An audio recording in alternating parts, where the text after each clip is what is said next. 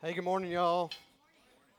Hey, what a great day it is. I'm so thankful that you are here. And if you're watching online, that you are watching online with us. And um, lots of places that you could be. The Lord, I think, has us all here together today uh, for a reason. I think He's got a, uh, a special message. I think it's a, it's a powerful place in Scripture that we're going to uh, be in today.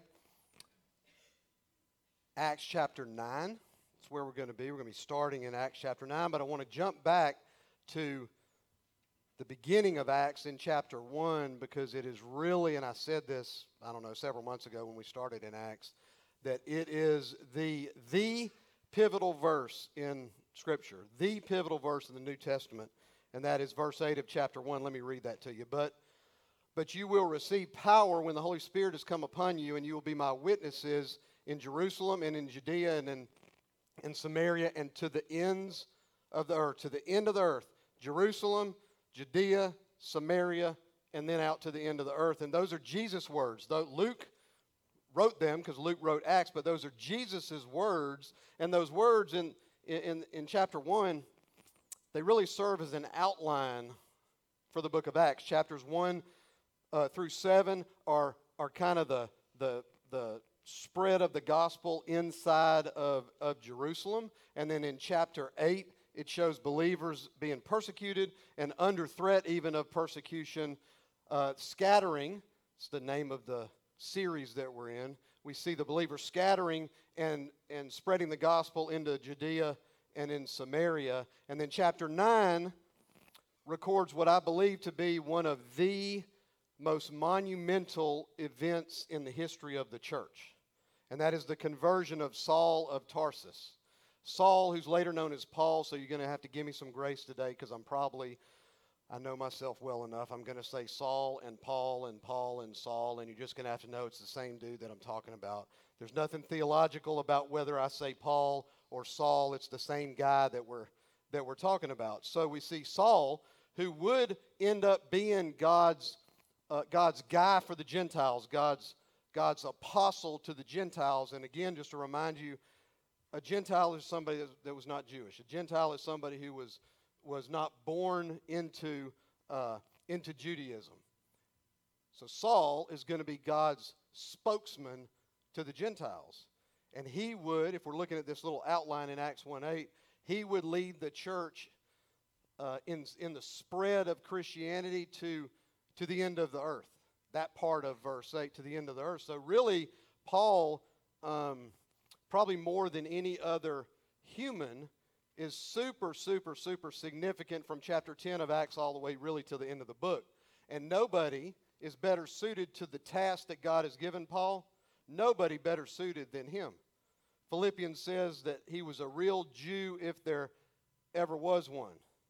He was a native of Tarsus and he was thoroughly acquainted with the Greek culture. That's called Hellenism. He was thoroughly acquainted with the Greek culture. He was a citizen of Rome. He was a Jew, but he was also a citizen of Rome. And by being a citizen of Rome, he was afforded certain rights that were only given to people who are citizens of Rome. And those rights would serve him well, really, as he goes to, to, to share the gospel, as he goes on his missionary journeys. He was also trained in a trade so he could kind of take care of himself uh, resource wise. He was a tent maker.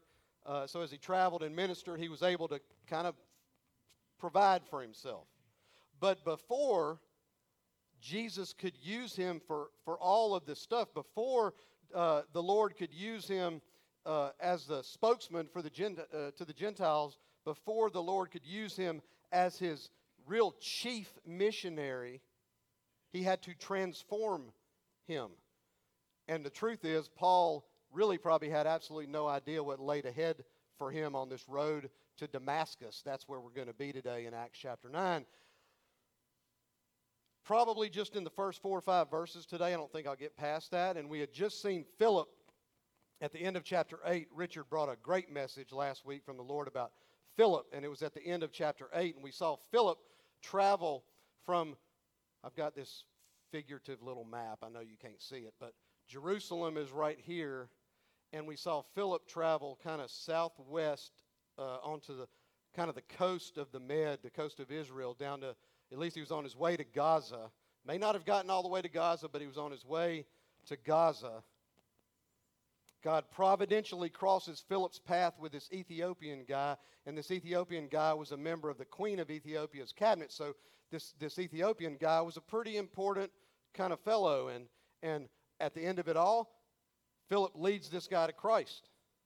He baptizes this guy, and then Philip, how many of y'all did not, if you were here last week, how many of you did not realize, recognize, or remember that Philip was teleported from Gaza up north? Like it was crazy. So we saw Philip go from Jerusalem down to Gaza.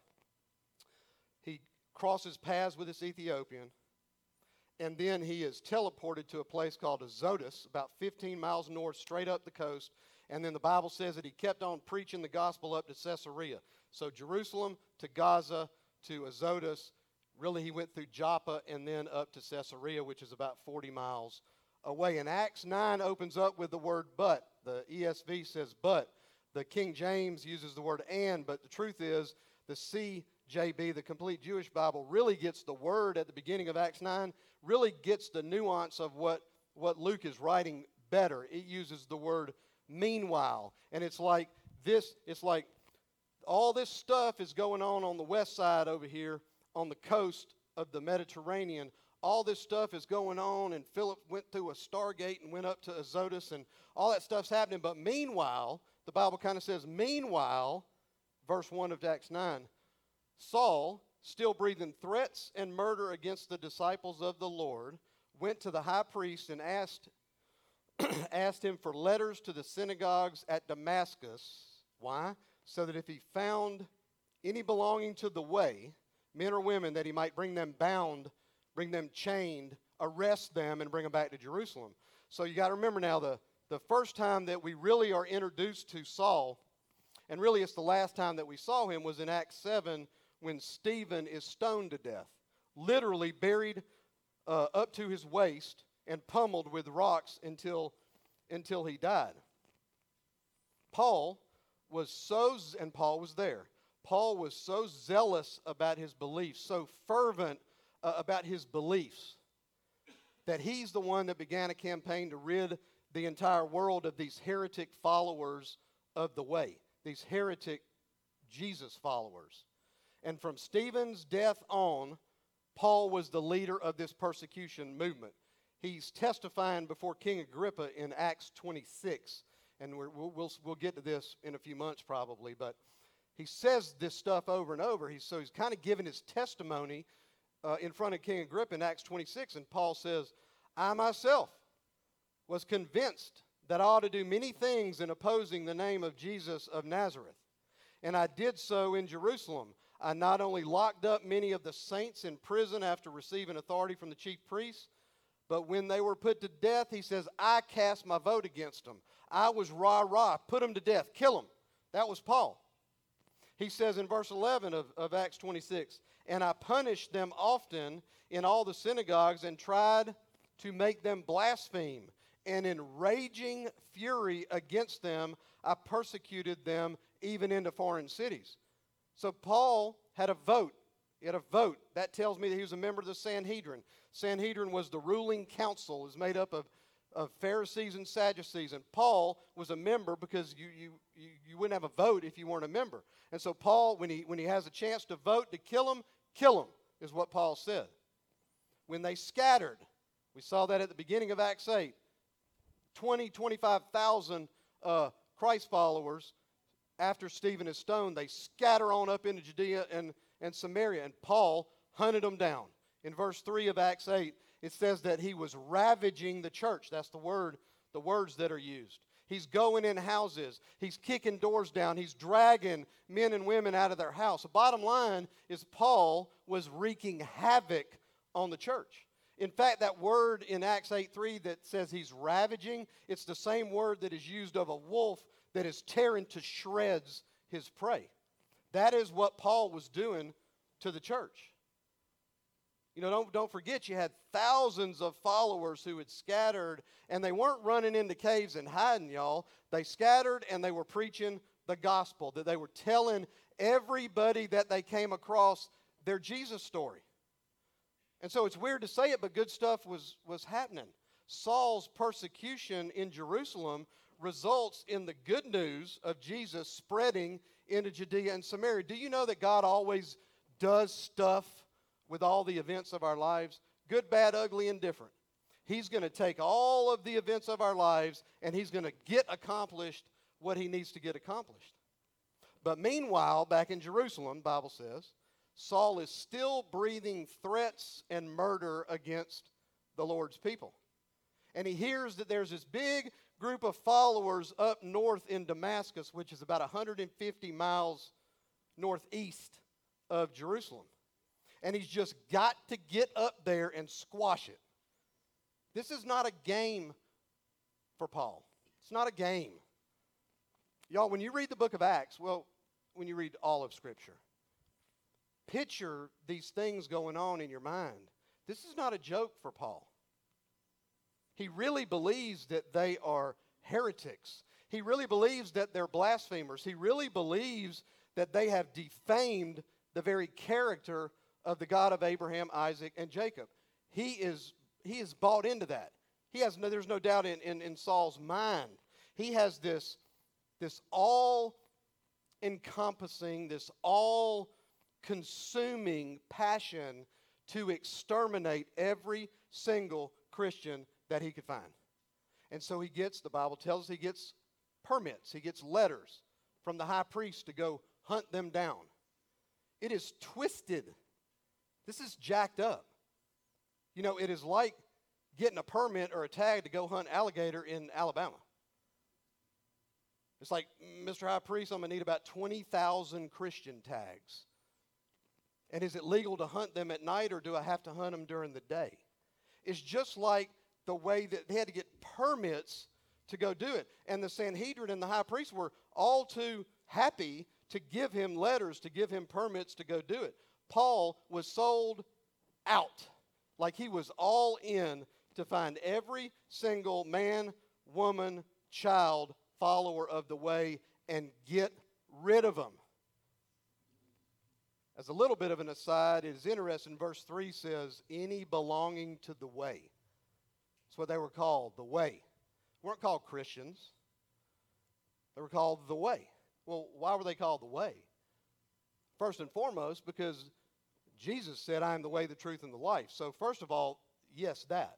I am the way, the truth, and the life. But Scripture also says that He is the way of salvation in Acts chapter 16 talks about the way of the Lord in Acts 18, says that he provides the way of peace in Luke chapter 1, in 2 Peter chapter 2, that he is the way of truth, that he is the way of righteousness. So he is the way of salvation. He leads to the way of the Lord, the way of peace, the way of truth, the way of righteousness. He is the way, the truth, and the life. And it is a perfect, really, it's a perfect name for us. Jesus and his teachings were not were not and are not pictured in Scripture as this new religion, not pictured as this set of principles, not pictured as a bunch of rules and a bunch of regulations. You can't do this and you can't do this and you can't. No, that's not the way Scripture pictures it. Scripture pictures the, the, the walk of a, of a follower as a way and as a means of life. Christianity is the way. And y'all, it is the only way. There are not 50 different ways to heaven. There's not 50 different ways to the Father. There's one way. There's one walk. And it is through the blood of Christ shed on the cross. Period. Like, period. It is an exclusive club. It's an exclusive club that everybody can get into. It's crazy. There's one way. There is another way that seems right to man, but Proverbs 16 tells us that's the way that leads to death. And so it's like Jesus says, walk this way. Just walk this way. He tells Matthew, Follow me. He tells his guys, Follow me. Just walk this way. And he says, It's a narrow gate. I know, I get it. It's a narrow gate. And not many people are going to walk through the narrow gate. A bunch of people are going to walk through the wide gate. The wide gate is the way that leads to death, the narrow gate is the way that leads to life. He says, Come follow me. Come follow me. It's not a big complicated formula. Just follow me, he says. Well, the ones that just followed him are the people that Paul's trying to kill. The followers of the way. Saul is sold out to killing them. Somehow, Saul had heard that there's revival and awakening going on up, up north of Jerusalem. And he was hot mad about it. So he gets his little permits and he gets his letters, and he and his entourage head out towards Damascus. Again, it's about 150 miles away. And Scripture says they, as they neared Damascus, so they had been traveling for a while. I don't know how long they've been traveling. Bible doesn't tell us. Probably a couple of weeks because it's 150 miles and they're walking. And we see Saul's conversion begin in verse 3 of Acts 9. And I want to give you a few steps that I kind of see in his conversion. You know, we see God's sovereign hand. We see his sovereignty so clearly. We also see man's responsibility. You know, God's sovereignty does not rid us of our responsibility. We see God's sovereignty and we see man's responsibility. So, the first thing that we see in this process with Paul is contact. And if you got a worship guide, and I hope you do, it's the first fill in the blank in that worship guide. Verse 3 says, Now as he went on his way, he, Saul, went on his way, he approached Damascus. And suddenly a light from heaven shone around him. Now, bear in mind, where's Paul's mind right now? What's his mindset? His whole reason for existence is slaughter, chaos, and havoc. He's there to ravage the church. And God slams the brakes on. I mean, slams the brakes on. Stops him dead in his tracks on that dusty road to Damascus. Now, is that the way that, that God always works? Like a sudden light, visible light from heaven that shines all around? I don't, I mean, I don't think so. Um, he's God. He can do whatever he wants, whenever he wants, however he wants. Like, of course. But it wasn't that way for me when I got saved. I don't think it's like that for most people. However, and this is a, a pretty significant however, God always initiates the contact and salvation. I don't know if that's in your worship guide or not. I can't, can't remember if I put it in there. If not, write that down. God always initiates the contact in salvation. Probably not usually like this that we see in Acts 9. Pro- probably not. But he always initiates it. Well, why? Because on our own, in our natural manness or womanness, we, we, we, we can't do it. We can't we can't really know God. We can't really understand God. We're spiritually dead, Scripture says. So if I'm spiritually dead, I can't really know Him. I can't really see Him. I can't really understand Him because I'm spiritually dead. Something's got to happen to make me not spiritually dead. God has got to first invade the privacy of our sinful nature.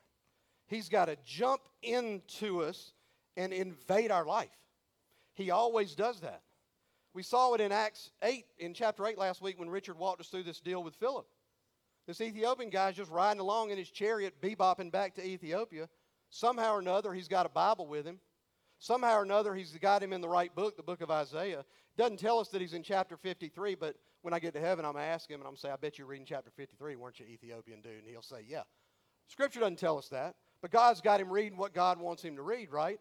God plops Philip down there, has him running alongside of it. God uh, providentially crosses their paths.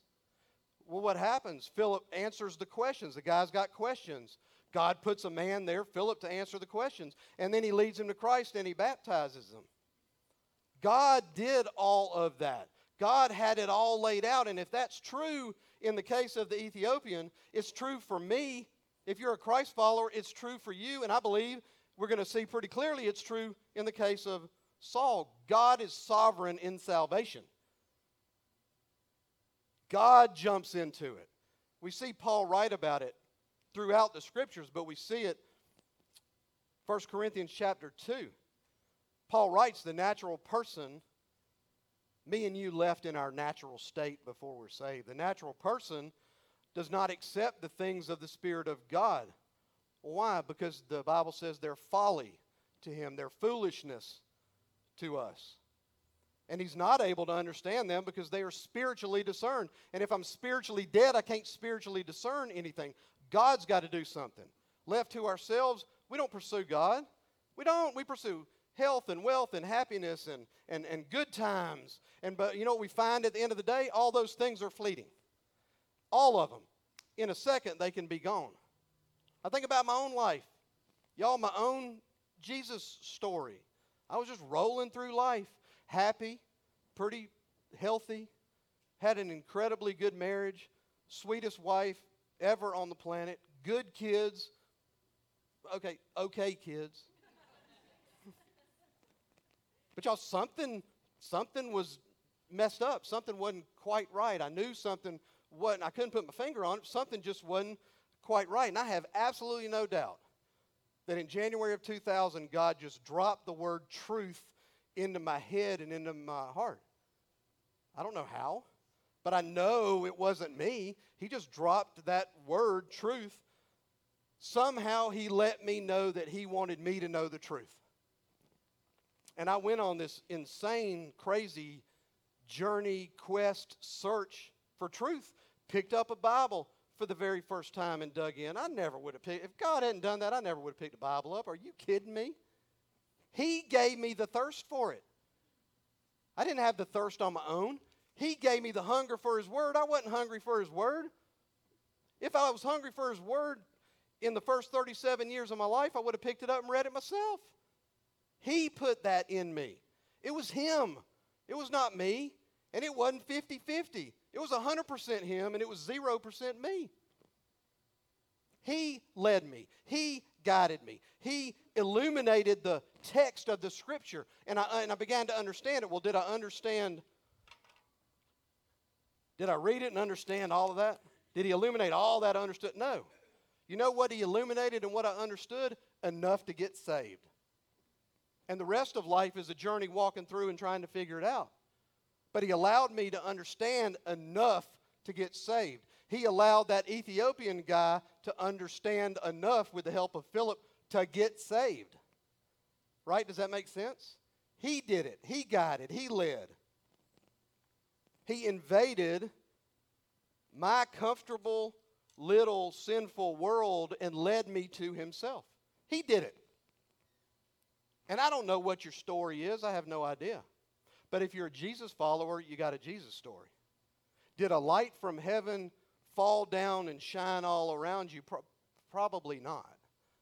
M- maybe so, but probably not. Were you laying in a gutter dead and God revived you? Like probably not, but but I don't know. But I don't I want you to not sweat. Here comes a made up word. Um, don't sweat the dramatic dramaticityness of your story. Somebody spell that puppy. Dramatic, I don't even know if I can say it twice. Dramaticityness. The, drum, the drama of your story. Don't, don't, don't sweat that. Because a heart change is a heart change. A heart change is a heart change.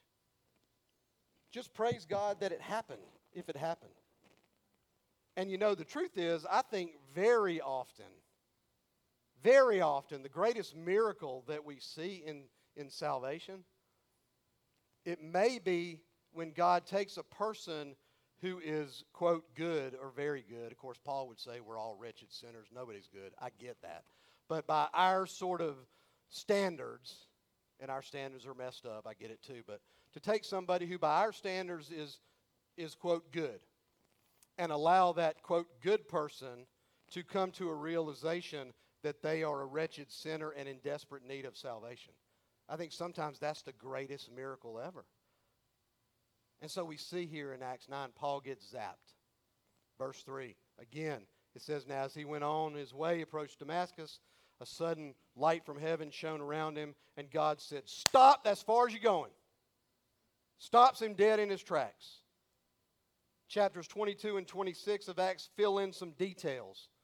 The whole gang, this whole entourage hit the ground, and we know that because verse 7 tells us that they stood. So if they stood, they must have been on the ground. They got back up, all but Saul. He's still on the ground, face planted in the sand, in the dirt, on the ground. And through all of that, Saul sees Jesus Christ in his glory. Incredibly similar to the transfiguration in Matthew 17. Write that down, Matthew 17, go read it. Jesus reveals his glory to James and John and Peter on the mountain. This is so similar. I think Paul saw the same Jesus in that moment that, that Peter and James and John did. And so he reveals himself to Saul, the hater, the persecutor.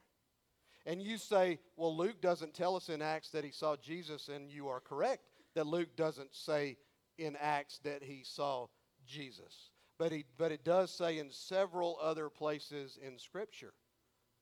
1 Corinthians chapter 15, Paul had just listed a bunch of people that had seen the resurrected Christ, and he says in verse 8, Last of all, as to one untimely born, that's Paul saying to himself, I'm untimely born. He also appeared to me. In 1 Corinthians chapter 9, Paul is defending his apostleship, and he says, Am I not free? Am I not an apostle? Have I not seen the Lord? We'll see this probably next week in, in, in uh, verse 17 of chapter 9. We hear from a guy named Ananias. And Ananias lays hands on Saul and he says, Brother Saul. And it's crazy that he calls him brother. He calls this persecutor, this hater, this murderer, this Christian hunter, he calls him brother. He says, Brother Saul, the Lord Jesus, who appeared to you on the road by which you came, has sent me so that you may regain your sight and be filled with the Holy Spirit. Y'all make no bones about it. It was Jesus Christ he met on the road. And I'm going to tell you this if you're a Christ follower, you met Jesus Christ. You probably didn't meet him like that. I know I didn't.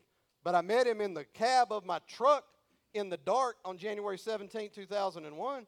Sure as the world. Did I physically see him? In? No. But we met. Make no bones about it, man. We met. We met. Overwhelming grace. So Paul met Jesus on that road, there is no doubt. And it's also kind of nuts to think that the last person that saw Jesus that Scripture records was Stephen in chapter 7. Paul was there. Verse 55 of chapter 7 says, But he, full of the Holy Spirit, he who, he, Stephen, gazed into heaven and saw the glory of God and Jesus standing at the right hand of God. And he said, Behold, I see the heavens opened and the Son of Man standing at the right hand of God and Stephen's last words in verse 60. Unbelievable. They're pummeling him with rocks, killing him. Saul's standing there, rah, rah, rah, kill him. And Stephen says, Lord, do not hold this sin against them. Lord, do not hold this sin against them as rocks are hitting him on the head. Can you imagine that Paul was there? And God answered that, what Stephen said God answered that, and he was nothing but gracious to Saul. The heavens open up, and this killer from Tarsus named Saul gazes into the very face of the one who he's persecuting. Think about that. And you know what he finds in the face that he gazes into? Mind blowing, amazing, transformational grace. It's unbelievable. So, for Paul, for me, for you, for every single believer that has ever lived, salvation begins with God's sovereign contact, God invading our life somehow. He's the one that starts the snowball rolling. So we see it, we see this contact with, with Saul, and then we see conviction. We see conviction. Bible says, and falling to the ground, he heard a voice saying to him, Saul, Saul, why are you persecuting me? So if salvation is going to happen, there has to be conviction of sin. There ain't no such thing as convictionless repentantless salvation. It don't work that way, y'all. If it's going to happen, there has to be conviction of sin. By definition, if I'm not in need, what am I getting saved from? If I'm not drowning, I don't need the rescue buoy thingy thrown to me. Right? If I'm standing, how many times you seen somebody standing in six inches of water and they throw a rest? Somebody tell me what the thing's called. A lifesaver. Thank you. If I'm in six inches of water, I don't need it. But all of us are drowning, and we are all in need of rescue. And I believe on that road that, that Saul's mind went back a year or two, some would say three, that there was one to three years between Stephen's stoning and Paul on that road. Don't think that that happened from one second to the next because it didn't. But I, so I think that, that, that Saul's on that road, and I think his mind went right back to Stephen buried up to his waist getting pummeled with rocks as he's cheering him on. Kill him, kill him, kill him, kill him, kill him. Stephen was the first, but I would imagine in that one, two, three year time span, Scripture doesn't record it, but I would imagine there were others. His conscience, I'm sure, is pretty heavy. Because you know, we have something inside of us. We know when something's wrong. We do. There's something in there that kind of tells us that little moral compass. There are, there are absolute rights and absolute wrongs. So, Paul's, I feel like, and I believe that his conscience was overwhelming him. Somehow the Lord let him know that, allowed him to understand that in persecuting the Lord's people, that he was persecuting him. Look, guys, if you mess with me, you're messing with him. Pick a believer. You mess with the believer, you're messing with the Lord. So I think this is we see Paul, Saul, hit with the real issue. And I want you to hear this because this is the real issue. In every one of our lives, in every friend of yours life, in every relative of yours life, this is the issue. What do we do with Jesus? What do we do with Jesus? It's not deep theological truths. What do we do with Jesus? God doesn't say to Saul, Saul, you've been a naughty boy. You know, he doesn't say, You've hated my people. But Saul did. He doesn't say, Saul, you're going around kicking doors down. Well, he did, but that's not what the Lord says. All that superficial stuff, all that is, is just evidence of the condition of Saul's heart. But it's the, it's the outward stuff that is evidence of, of the condition of his heart. But what he says to him, y'all, is he says, Saul, here's your problem, bro. You're persecuting Jesus. You're persecuting me. That is your problem. And y'all, if you're watching or listening, if you die and you go to hell, it won't be because you lied. Person sitting north, south, east, and west from you lied. I lied. I ain't going to hell. I lied. If you go to hell, if you die and you go to hell, it won't be because you stole something. The person sitting behind you, to the side of you, in front of you, to the other side, they probably stole something too. I did. If you've been in jail, you ain't going to hell because you've been in jail. It's a story for another day, but 1984, I went to jail in Athens, Georgia. I didn't stay that long, but I went there. But I'm not going to hell for that, right? I'm not. If you, if you die and you go to hell, it won't be because you've been a drunk for 10 years or you've been a drug addict for 10 years. No, no, none of that is why you, if you die and you go to hell, it is because you did not accept Jesus Christ as your Lord and Savior. Period. Big, huge period on the end of that. That's why. In other words, you will have died lost. That is the only reason. All that other stuff is superficial. Should you go to jail? Probably not. Should you lie? No. Should you steal? No. Should you be a drunk for 10 years? No. Should you be doing drugs? No. But none of you die and go to hell because you died without Christ. So when the Lord talks to Saul, he's like, Saul, dude, your problem is simple. This is all of us, man. The problem is simple. And for, for Saul, here is the conviction why are you persecuting me? Every single human that lives or has ever lived apart from Jesus is as guilty as Saul of rejecting him. So we see this conviction with Paul laying flat on his face. And then we see conversion. Verse 5 says, And he said, He, Saul, Who are you, Lord? And he calls him Lord. Who are you, Lord? And he said, I am Jesus whom you are persecuting.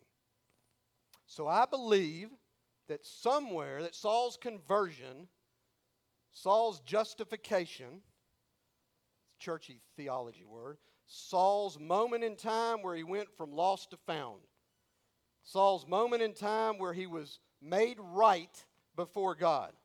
There is, if you're a believer, there is a moment in time where you went from lost to found, blind to sight. There's a moment in time where the righteousness of Christ just envelops you. And you may not be able to point to that exact moment in time. That doesn't mean there was not a moment in time, because there was. And so I believe for Saul, it was somewhere in the white spaces of verse 5. That's the name of the message today, in the white spaces. Somewhere in the white spaces of verse 5, Paul went from lost to found. Up to that point, he's rebelling against every single thing that God is doing. And how for three, four years? Well, how is that really working out? Is he hurting God? If you get mad at God, is God up there like you've hurt him? You gave him a black eye or something. Well, no, what is, what is happening here with Saul and his persecution of the church? He started, since he started this little campaign of terror, the gospel is spreading like mad.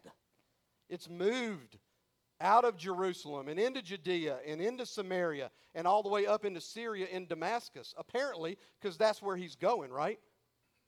So he asks, Who are you, Lord?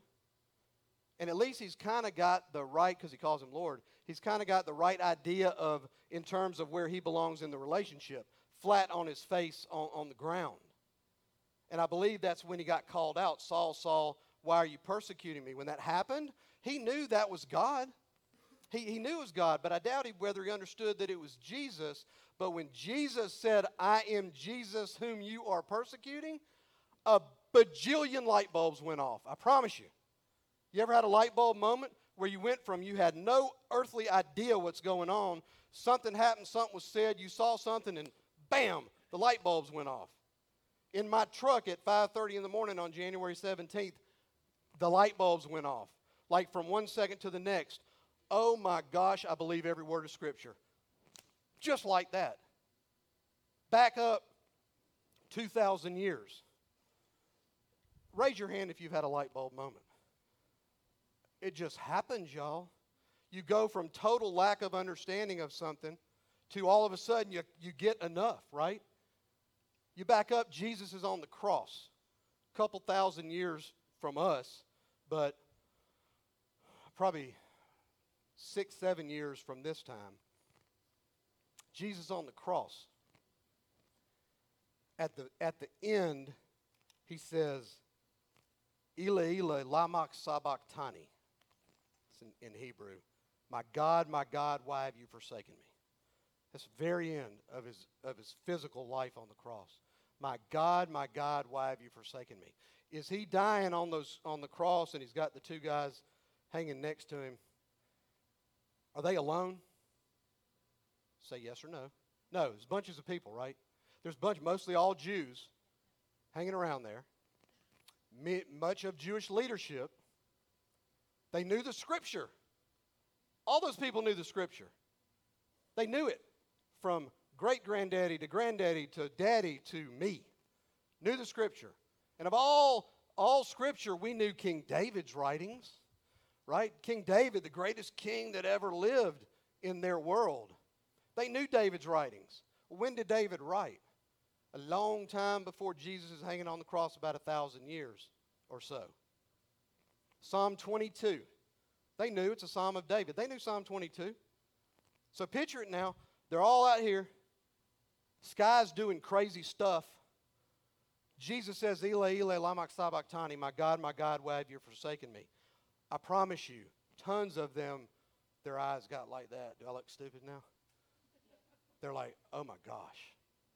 Psalm 22. It's a messianic psalm. It's a description of the cross. It's a description of the Messiah. I want to read you some of what Psalm 22 says, and then I want to read you verse 1 of Psalm 22. Here, a thousand years now before before this event on the cross, here's what David wrote. And it's describing the Messiah. He says, I am scorned by mankind and despised by the people. All who seek me mock me. It's verse 7. They make mouths at me, they wag their heads. The wagging of the heads in that culture was the way that you, you lashed out in scorn. It was called wagging their heads. Verse 7. Verse 8 is in quotes, so somebody else is saying this. David's recording it. He trusts in the Lord. Let him deliver him. Let him rescue him, for he delights in him. In verse 14 says, I am poured out.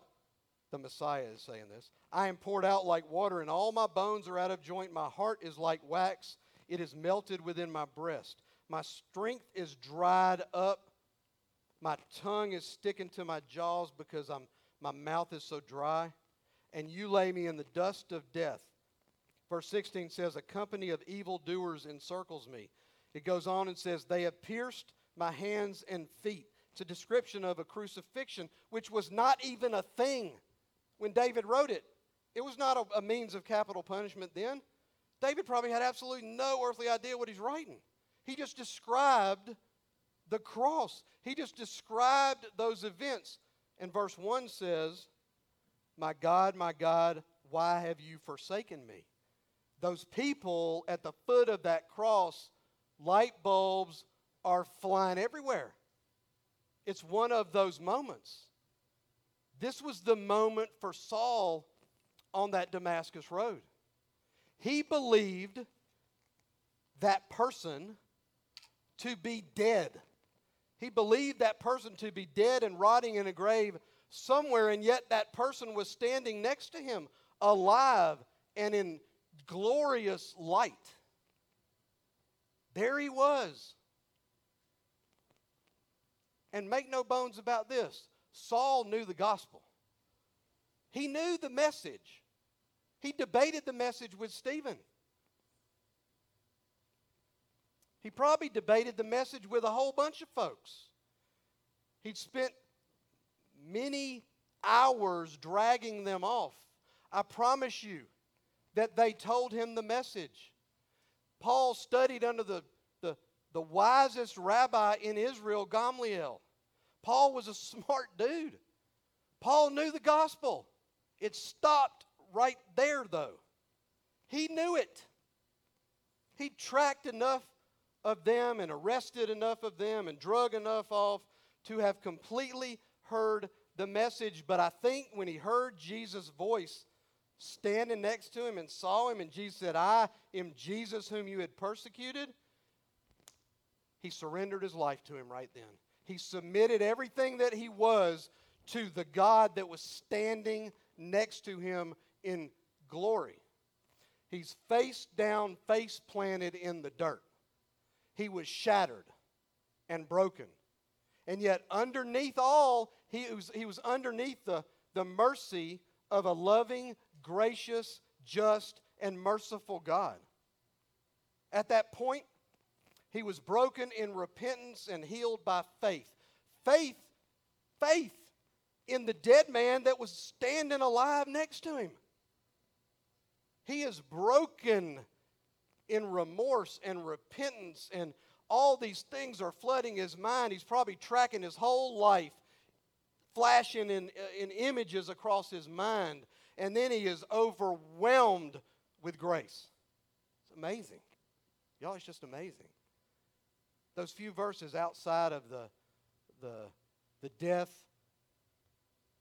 the birth, really, the birth, the death, the resurrection, the ascension of the Lord, we see one of the most monumental events in all of human history. Somewhere in the white spaces around verse 5, an incredibly unlikely, massive transformation in a man's life. 20, 25 years later, he would urge the readers of Romans and me and you 2,000 years later to be transformed by the renewal of our mind. Listen to what Paul wrote 30 years later to Timothy.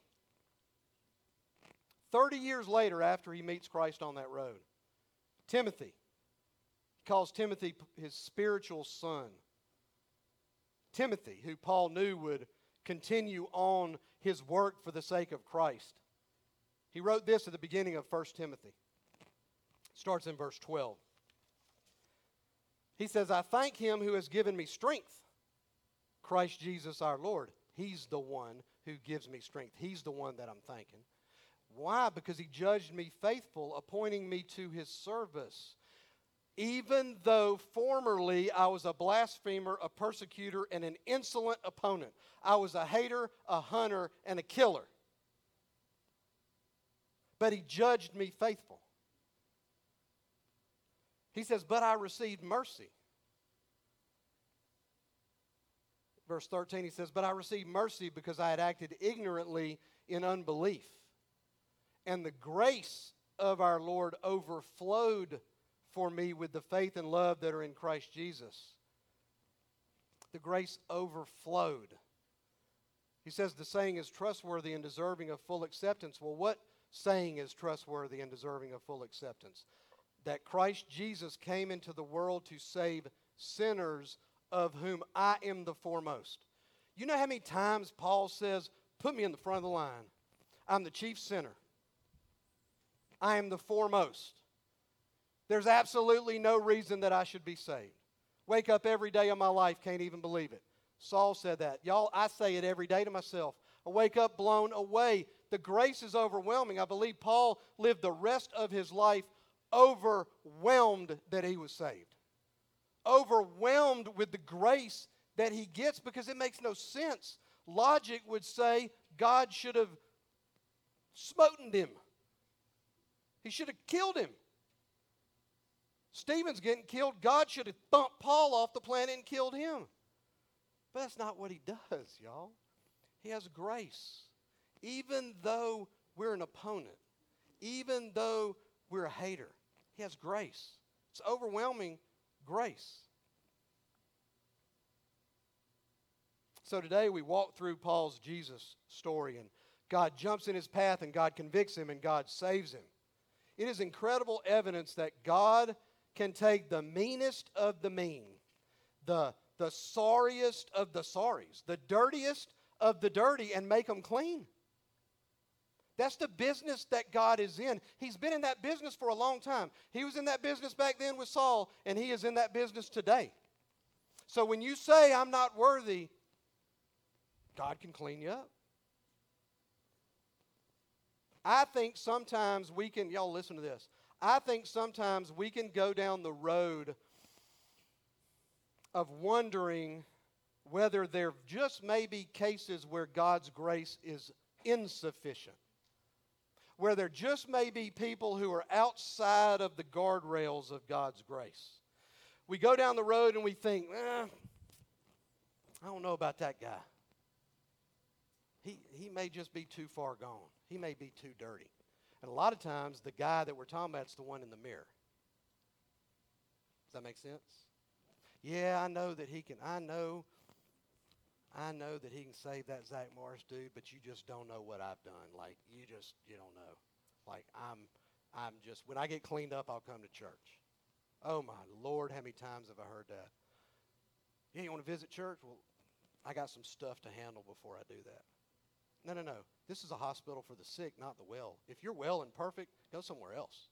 Like, like God has been in the business of clean, cleaning up things, changing lives, fixing broken stuff and people for a long, long, long time. The truth is, I think it's in those people that we think that are somehow outside of the guardrails of His grace, y'all, that's when His work is the most miraculous. And it is the most, that's the spot where His grace does the greatest and most glorious work. Those are the testimonies that just lead throngs of people to Christ. And in Acts and in other places throughout Scripture, Paul tells his Jesus story or pieces of his story over and over and over, and it always is based on the dead guy that's not dead, he's alive. Always. It's always about the risen Christ. Y'all, we can argue over so many different theological things. Don't let the devil take you down that road. Did Jesus walk out of a grave alive or not? What are you going to do with Jesus? That's the question. He walks out of a grave alive. That changes everything. That's where the focus is. The focus is on, is on Him. That was it for Paul. The dead guy is walking. So it focused on that, and it always, man, it always, always was all about this overwhelming grace. This grace that is not deserved. If you showed up here today, or if you're watching somehow online, and you have bought the lie because it is a lie straight from hell that you are too dirty, that you are too bad, that you have done too many things in your, you don't know my past. If you bought that lie, let His mercy and His grace wash you clean.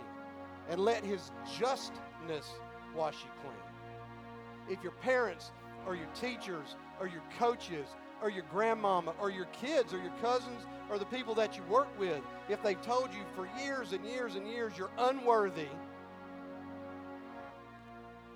let the blood of Christ wash you clean. He's a promise keeper, y'all. He will never tell you a story. And his word says no one is outside of the guardrails of his grace. So as we sing, y'all, this next song, as we worship the Lord in this next song, I want to invite you to the cross. I want to invite you. You can stay seated. You can you can stand up. Whatever it is. But I want us to, I want us all just to kind of look inside. I want us, I just want us to reflect back. And if you really have bought this lie that you're too far gone, I want you to really sit there, pray, and, and, and I believe that the Lord will make you understand that there's no such thing. Maybe the Lord is convicting you today about somebody that you felt not yourself, that you felt was too far gone. If that's the case, come up to this cross and leave that here. And then reach out to that person. Give them a hug. Give them a phone call. Take them to lunch. Take them to breakfast. Share. If you're a Christian, share your story with them. That story's not just for you. Matter of fact, it's really not for you at all. It's for, it's for the other person. As we sit here today, maybe it is you that you've bought the lie that you're outside the guardrail. Maybe the Lord is leading you with Paul as, as your inspiration to share your story with somebody. I don't know who. Listen to what the Lord is telling you. And I'm not saying he's going to audibly speak in your ears. He can do whatever he wants. But I can tell you this, he dropped the word truth into my zero doubt. Zero doubt. Just pray that He would allow you the understanding. And if you've never said yes, we, we just talked about a few different responses to the gospel. But in one of them, if you're not a believer, if you're not a Christ follower, if you've not said yes to that offer, consider doing that today. Consider allowing Him to make you clean. And that has got to begin with conviction repentance, which is this churchy word too, y'all. But all that is is a turning away from sin. And, and, I, and I ask you to turn best as you can. Turn away from the sin and turn towards Him. It's not just turning away from the sin. You can go to AA and get clean off alcohol and just turn away from the alcohol in your own strength. You could, you could do that. That's not repentance. Repentance is turning away from the sin and turning towards Him. Turning away from the sin and being sold out for Him letting Him lead and guide your life. So it's that and believing that He died on the cross to save you. Period. If that's you today, I want you to think about it. I'm going to pray. If y'all would close your eyes. If that's you today, and I would invite again anybody down to the cross. And y'all look, get the elephant in the room it's not just people coming down to the cross to be saved. So if you come down to the cross, everybody's not going to say, ooh, they must not be a believer, but maybe they're getting saved. No. You may have something you need to leave here. You may need to come down here and pray for your neighbor, for your son or daughter or your mama or your father. So I invite you to the cross. Again, you can stay seated. as we worship here in a minute, or you can stand up. But here's the deal Lord, let today be the day that I turn from my ways and turn to your ways. Lord, today's the day that I believe that you did die on that cross and that that was for me and it was for my sin. Lord, save me, rescue me, redeem me, reconcile me, make me right with you. In Jesus' name, amen. Tell y'all one more quick thing and I'll turn it back over to the worship team. After church, me and my wife are going to, me and Susan are going to be right out there where those couches are. If we have, if me and you have never spoken, if, if I don't know you, you don't know me, I would love to get to know you. We're going to do that every Sunday. I would love to just hang out, speak with you, pray with you, whatever it is that you want. So we'll be out there right after church.